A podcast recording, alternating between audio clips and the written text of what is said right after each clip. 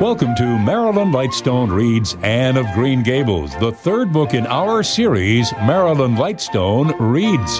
Now, Marilyn will bring the characters to life in this dramatic reading exclusively from the Zoomer Podcast Network. Without further ado, here is Marilyn Lightstone to read us Anne of Green Gables. Chapter 21 A New Departure in Flavorings. Oh, dear me. There's nothing but meetings and partings in this world, as Mrs. Lynde says, remarked Anne plaintively, putting her slate and books down on the kitchen table on the last day of June, and wiping her red eyes with a very damp handkerchief. Wasn't it fortunate, Marilla, that I took an extra handkerchief to school today? I had a presentiment that it would be needed. I never thought you were so fond of Mr. Phillips that you'd require two handkerchiefs to dry your tears just because he was going away, said Marilla. I don't think I was crying because I was really so very fond of him, reflected Anne. I just cried because all the others did. It was Ruby Gillis started it. Ruby Gillis has always declared she hated Mr. Phillips. But just as soon as he got up to make his farewell speech, she burst into tears. Then all the girls began to cry, one after the other. I tried to hold out, Marilla. I tried to remember the time Mr. Phillips made me sit with a boy, and the time he spelled my name without an E on the blackboard, and how he said I was the worst dunce he ever saw at geometry and laughed at my spelling, and all the times he had been so horrid and sarcastic. But somehow I couldn't, Marilla and I just, I just had to cry too. Jane Andrews has been talking for a month about how glad she'd be when Mr. Phillips went away, and she declared she'd never shed a tear. Well, she was worse than any of us, and had to borrow a handkerchief from her brother. Of course the boys didn't cry, because she hadn't brought one of her own, not expecting to need it. Oh, Marilla, it was heart-rending. Mr. Phillips made such a beautiful farewell speech beginning, The time has come for us to part. It was, it was very affecting. And, and he had tears in his eyes too, Marilla. Oh, I, I felt dreadfully sorry and, and remorseful for, for all the times I talked in school and, and drawn pictures of him on my slate and, and made fun of him and Prissy. I can tell you, I wish I'd been a model pupil like Minnie Andrews. She hadn't anything on her conscience. The girls cried all the way home from school. Carrie Sloane kept saying every few minutes, The time has come for us to part. And that would start us off again whenever we were in any danger of cheering up. Oh, I, I, I do feel dreadfully sad, Marilla. But one can't feel quite in the depths of despair with two months' vacation before them, can they, Marilla? And besides, we met the new minister and his wife coming from the station. For all I was feeling so bad about Mr. Phillips going away, I couldn't help taking little interest in a new minister, could I? His wife is very pretty. Not exactly regally lovely, of course, it, it wouldn't do, I suppose, for a minister to have a regally lovely wife, because it might, well, it might set a bad example. Mrs. Lynde says the minister's wife over at Newbridge sets a very bad example because she dresses so fashionably. Our new minister's wife was dressed in blue muslin, with lovely puff sleeves and a hat trimmed with roses. Jane Andrews said she thought puff sleeves were too worldly for a minister's wife.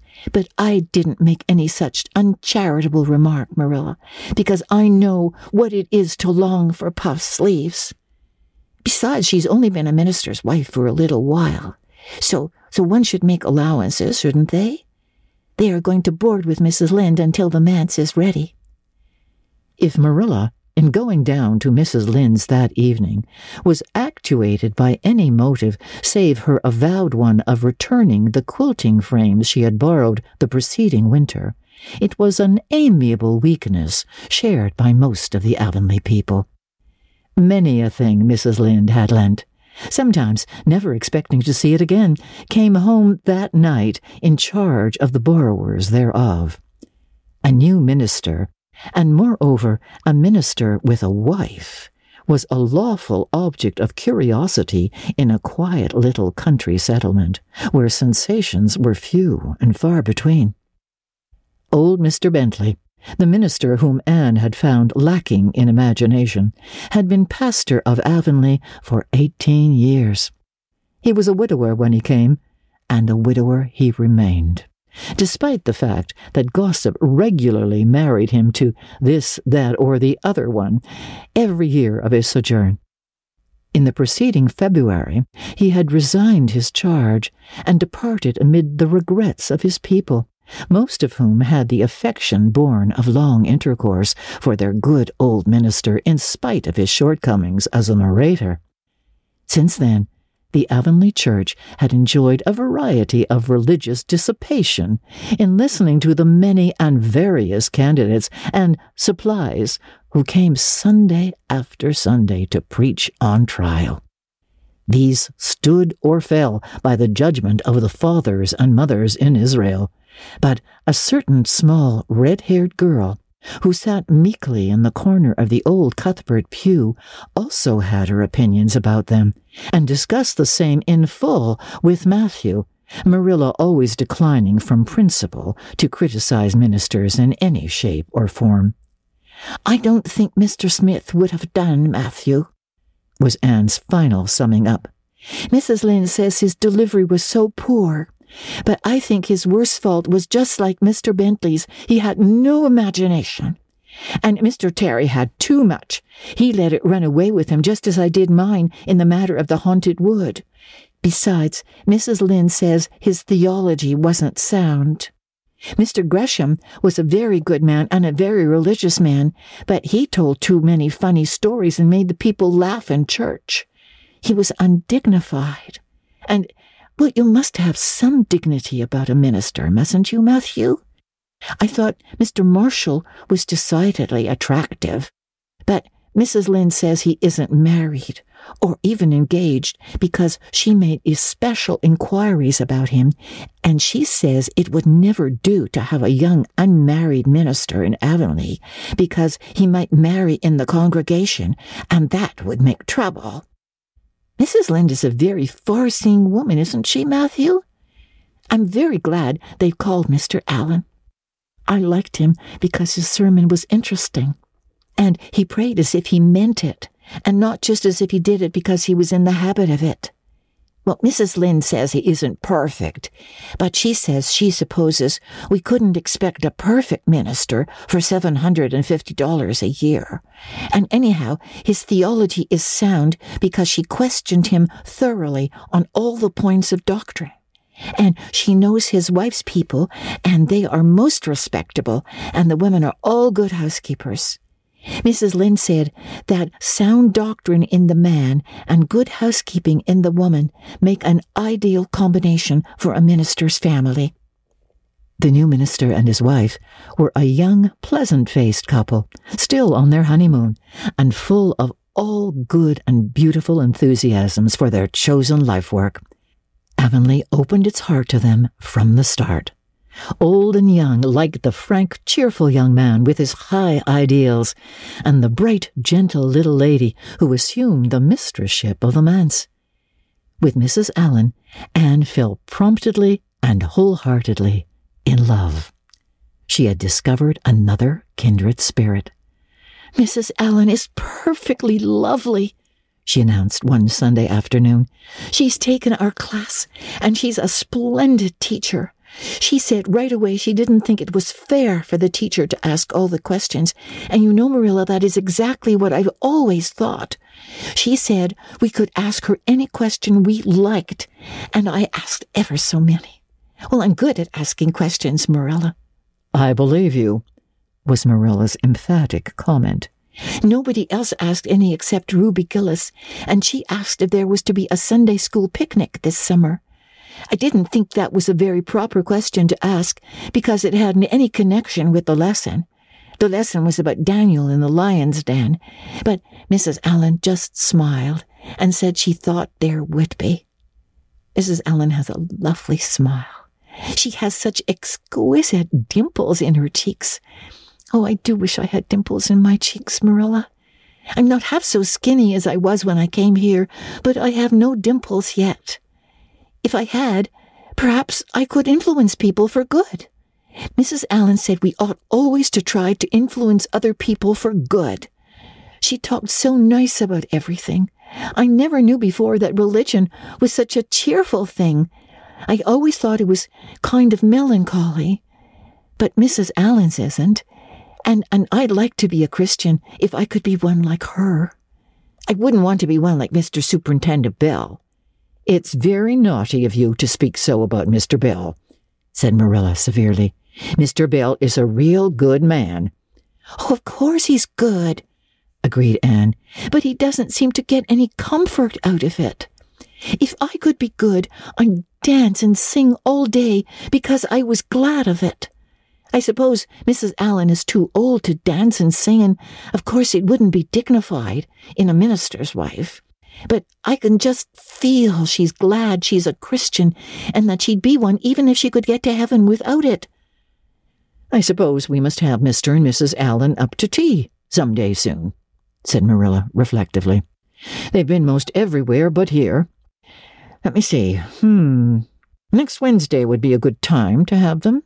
But don't say a word to Matthew about it, for if he knew they were coming, he'd find some excuse to be away that day. He's got so used to Mr. Bentley he didn't mind him, but he's going to find it hard to get acquainted with a new minister and a new minister's wife will frighten him to death. I'll be as secret as the dead, assured Anne. But oh, Marilla, will you let me make a cake for the occasion? I'd love to do something for Mrs. Allan, and you know I can make a pretty good cake by this time. You can make a layer cake, promised Marilla. Monday and Tuesday, great preparations went on at Green Gables.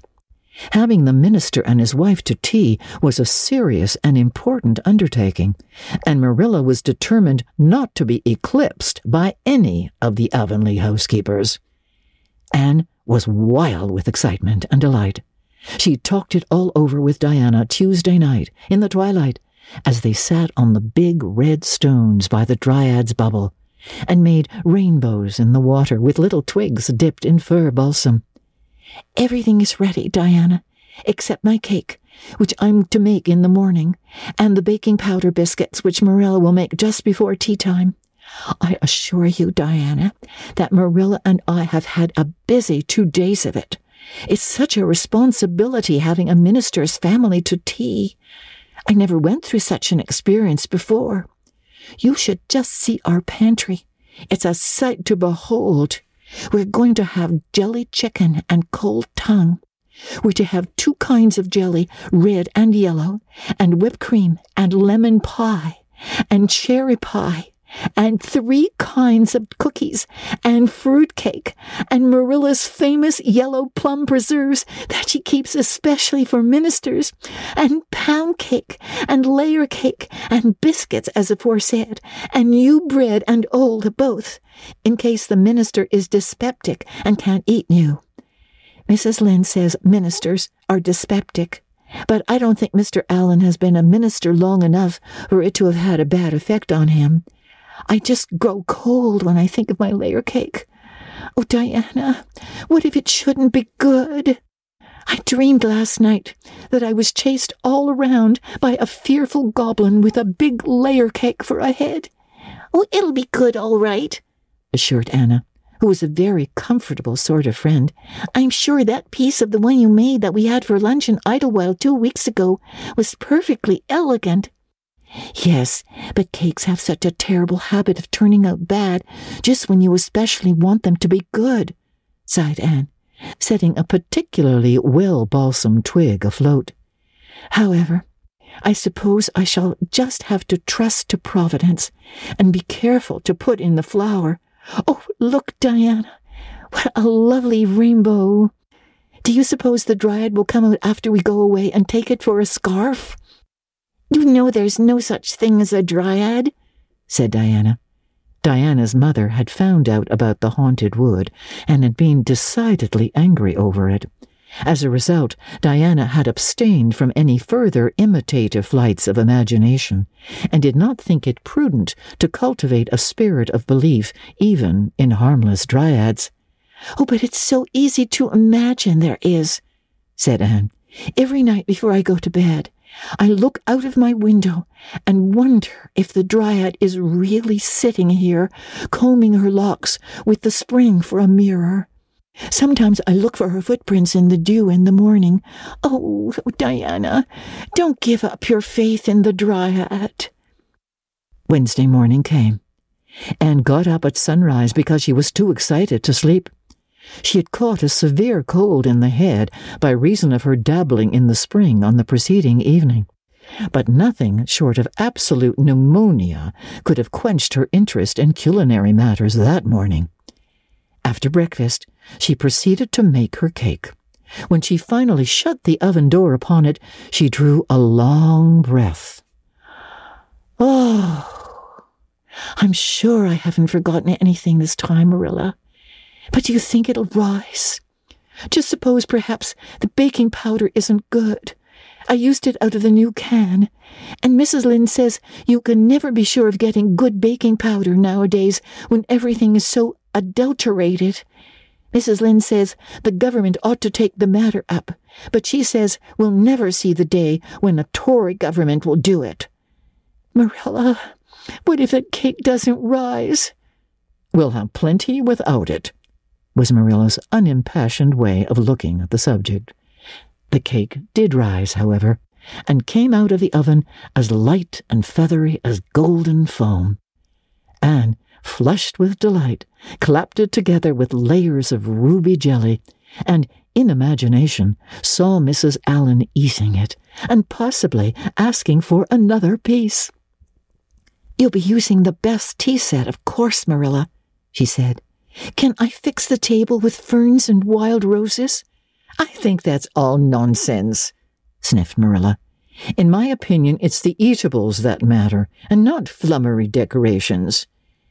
Mrs. Barry had her table decorated, said Anne, who was not entirely guiltless of the wisdom of the serpent, and the minister paid her an elegant compliment. He said it was a feast for the eye as well as the palate. Well, do as you like, said Marilla, who was quite determined not to be surpassed by Mrs. Barry or anybody else. Only mind you, leave enough room for the dishes and the food. Anne laid herself out to decorate in a manner and after a fashion that should leave Mrs. Barry's nowhere. Having abundance of roses and ferns and a very artistic taste of her own, she made that tea table such a thing of beauty that when the minister and his wife sat down to it, they exclaimed in chorus over its loveliness. It's Anne's doings, said Marilla, grimly just and Anne felt that Mrs. Allan's approving smile was almost too much happiness for this world. Matthew was there, having been inveigled into the party only goodness and Anne knew how. He had been in such a state of shyness and nervousness that Marilla had given him up in despair. But Anne took him in hand so successfully that he now sat at the table in his best clothes and white collar and talked to the minister not uninterestingly. He never said a word to Mrs. Allan, but that perhaps was not to be expected. All went merry as a marriage bell until Anne's layer cake was passed. Mrs. Allan, having already been helped to a bewildering variety, declined it. But Marilla, seeing the disappointment on Anne's face, said smilingly, Oh, you must take a piece of this, Mrs. Allan. Anne made it on purpose just for you. Oh, in that case I must sample it, laughed Mrs. Allan, helping herself to a plump triangle, as did also the minister and Marilla. Mrs. Allan took a mouthful of hers, and a most peculiar expression crossed her face.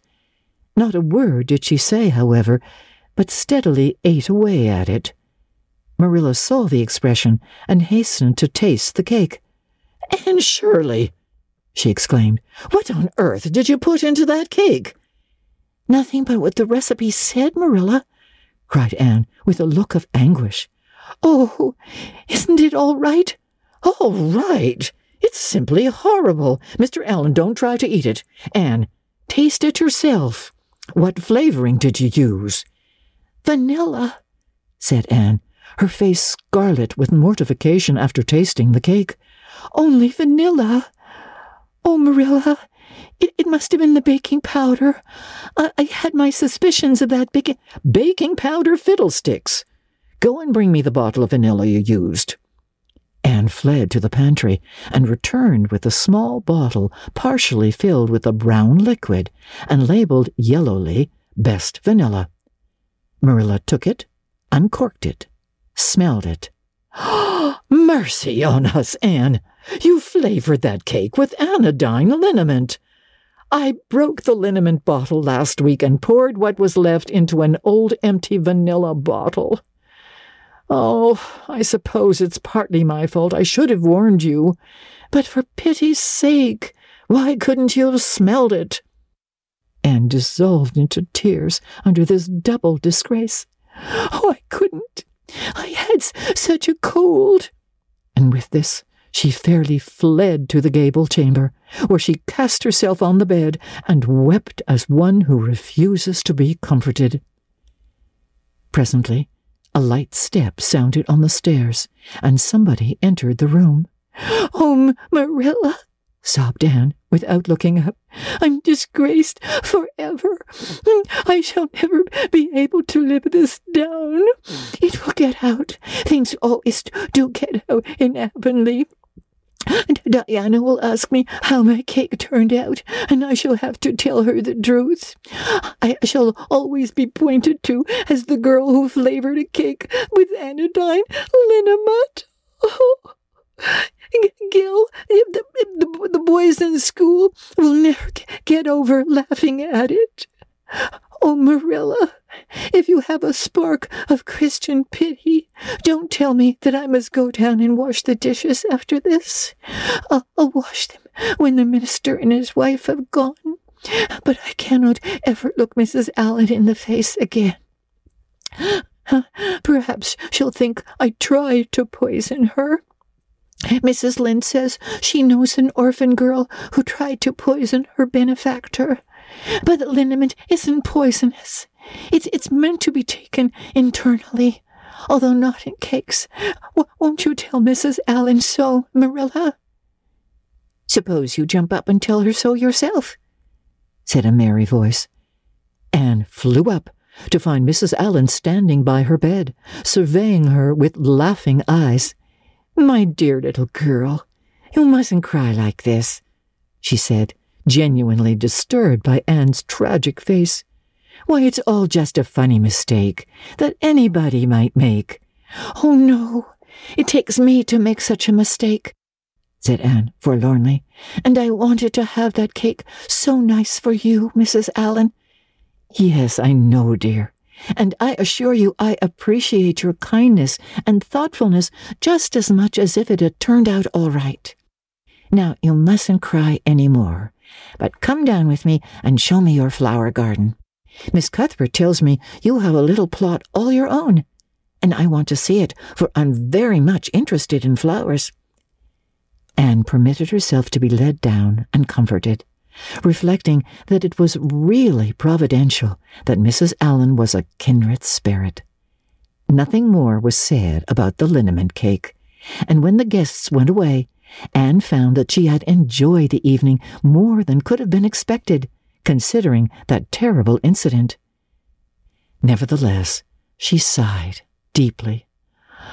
Oh, Marilla, isn't it nice to think that tomorrow is a new day with no mistakes in it yet?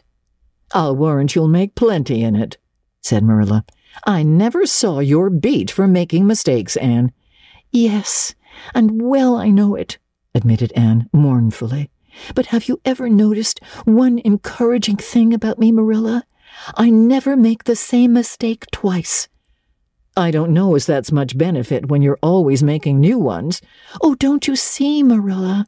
There must be a limit to the mistakes one person can make. And when I get to the end of them, then I'll be through with them. That's a very comforting thought. Well, you'd better go and give that cake to the pigs, said Marilla. It isn't fit for any human to eat, not even Jerry Buote. Chapter 22 Anne is invited out to tea. And what are your eyes popping out of your head about now? asked Marilla, when Anne had just come in from a run to the post office. Have you discovered another kindred spirit? Excitement hung round Anne like a garment, shone in her eyes, kindled in every feature. She had come dancing up the lane like a wind-blown sprite through the mellow sunshine and lazy shadows of the August evening. No, Marilla, but oh, what do you think? I'm invited to tea at the manse tomorrow afternoon. Mrs. Allan left the letter for me at the post office. Just look at it, Marilla. Miss Anne Shirley, Green Gables.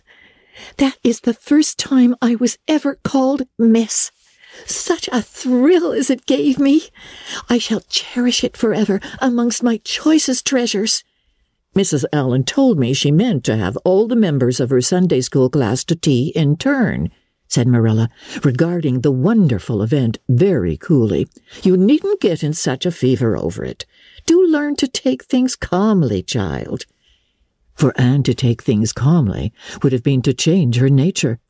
All spirit and fire and dew as she was, the pleasures and pains of life came to her with trebled intensity.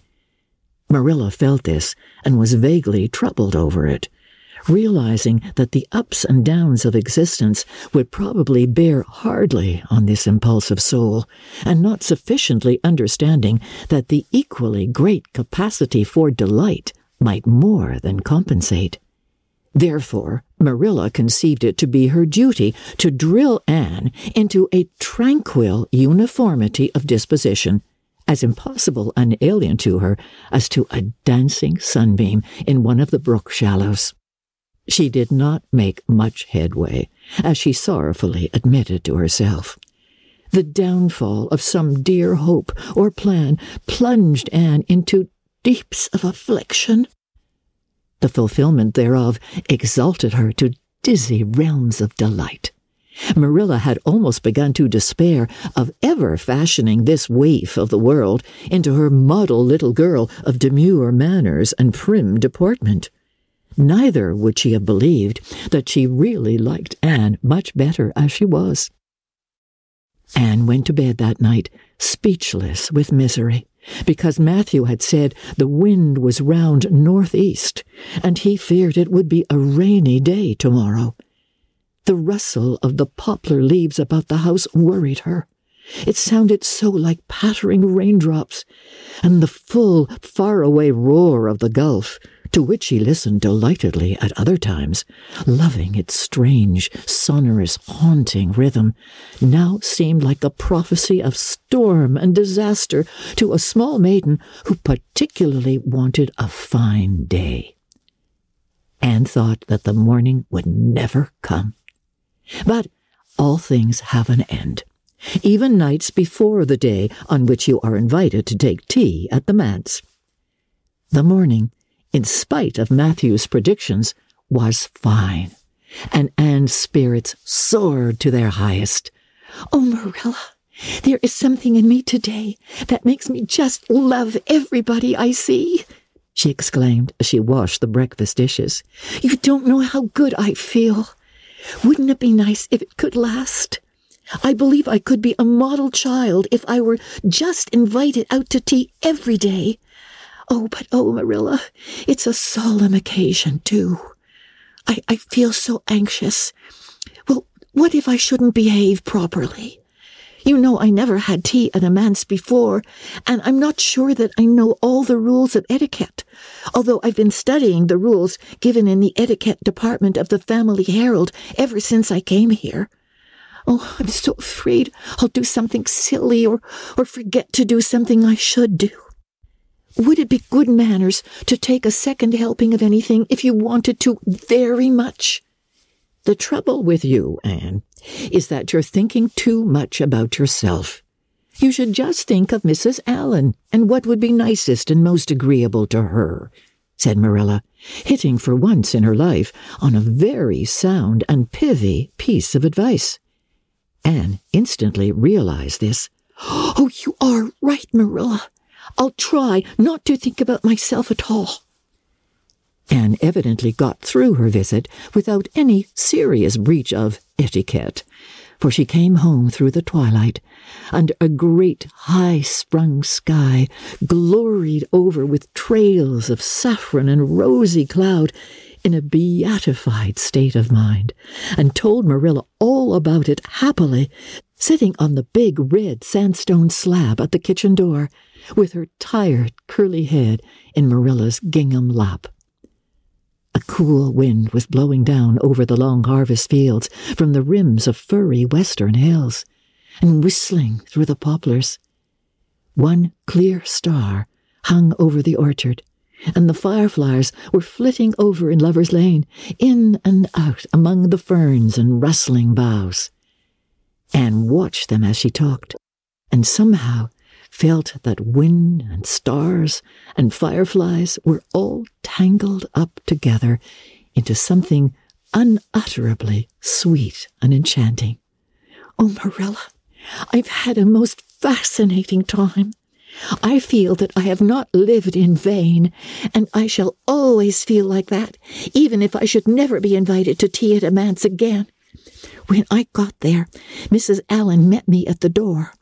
She was dressed in the sweetest dress of pale pink organdy, with dozens of frills and, and elbow sleeves, and she looked, well, just like a seraph. I really think I'd like to be a minister's wife when I grow up, Marilla. A minister mightn't mind my red hair because he wouldn't be thinking of such worldly things. But then, of course, one would have to be naturally good, and I'll never be that. So, so I suppose there's no use thinking about it.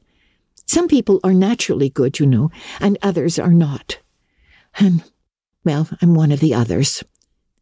Mrs. Lynde says I'm full of original sin. No matter how hard I try to be good, I can never make such a success of it as those who are naturally good. It's a good deal like geometry, I expect. But don't you think the trying so hard ought to count for something? Mrs. Allan is one of the naturally good people. Oh, and I, I, I love her passionately. You know, there are some people like Matthew and Mrs. Allan, that you can love right off without any trouble.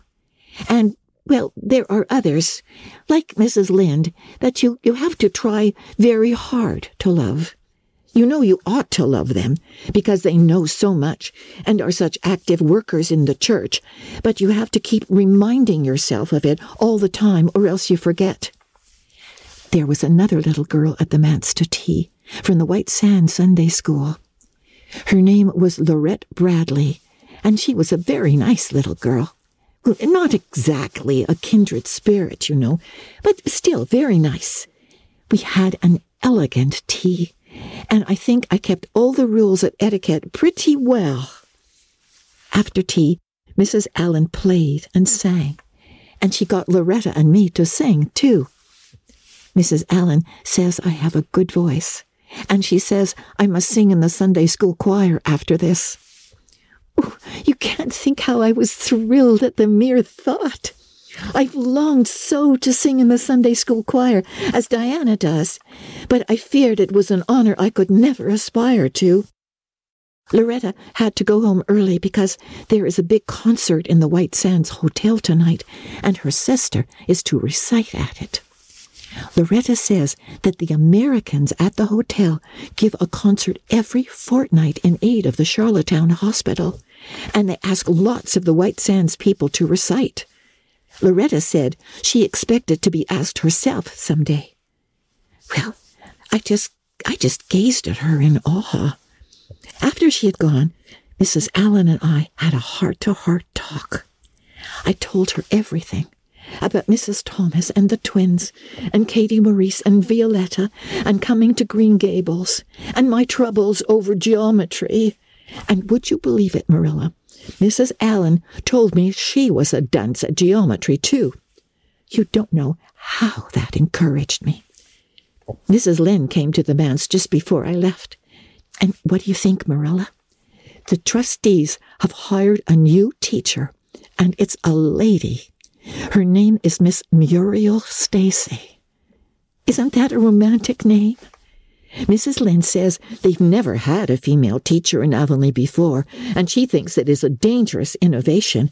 But I think it will be splendid to have a lady teacher. And I really don't see how I'm going to live through the two weeks before school begins. I'm so impatient to see her.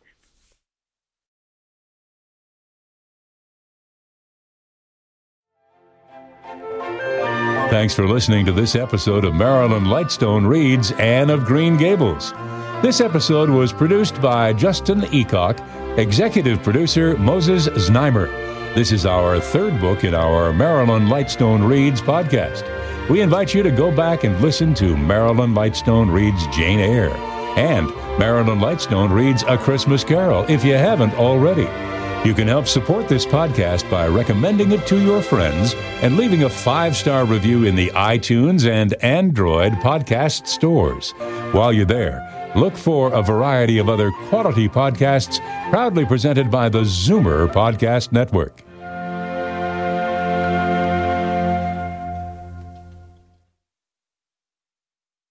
This podcast is proudly produced and presented by the Zoomer Podcast Network, home of great podcasts like Marilyn Lightstone Reads, Idea City on the Air, and The Garden Show.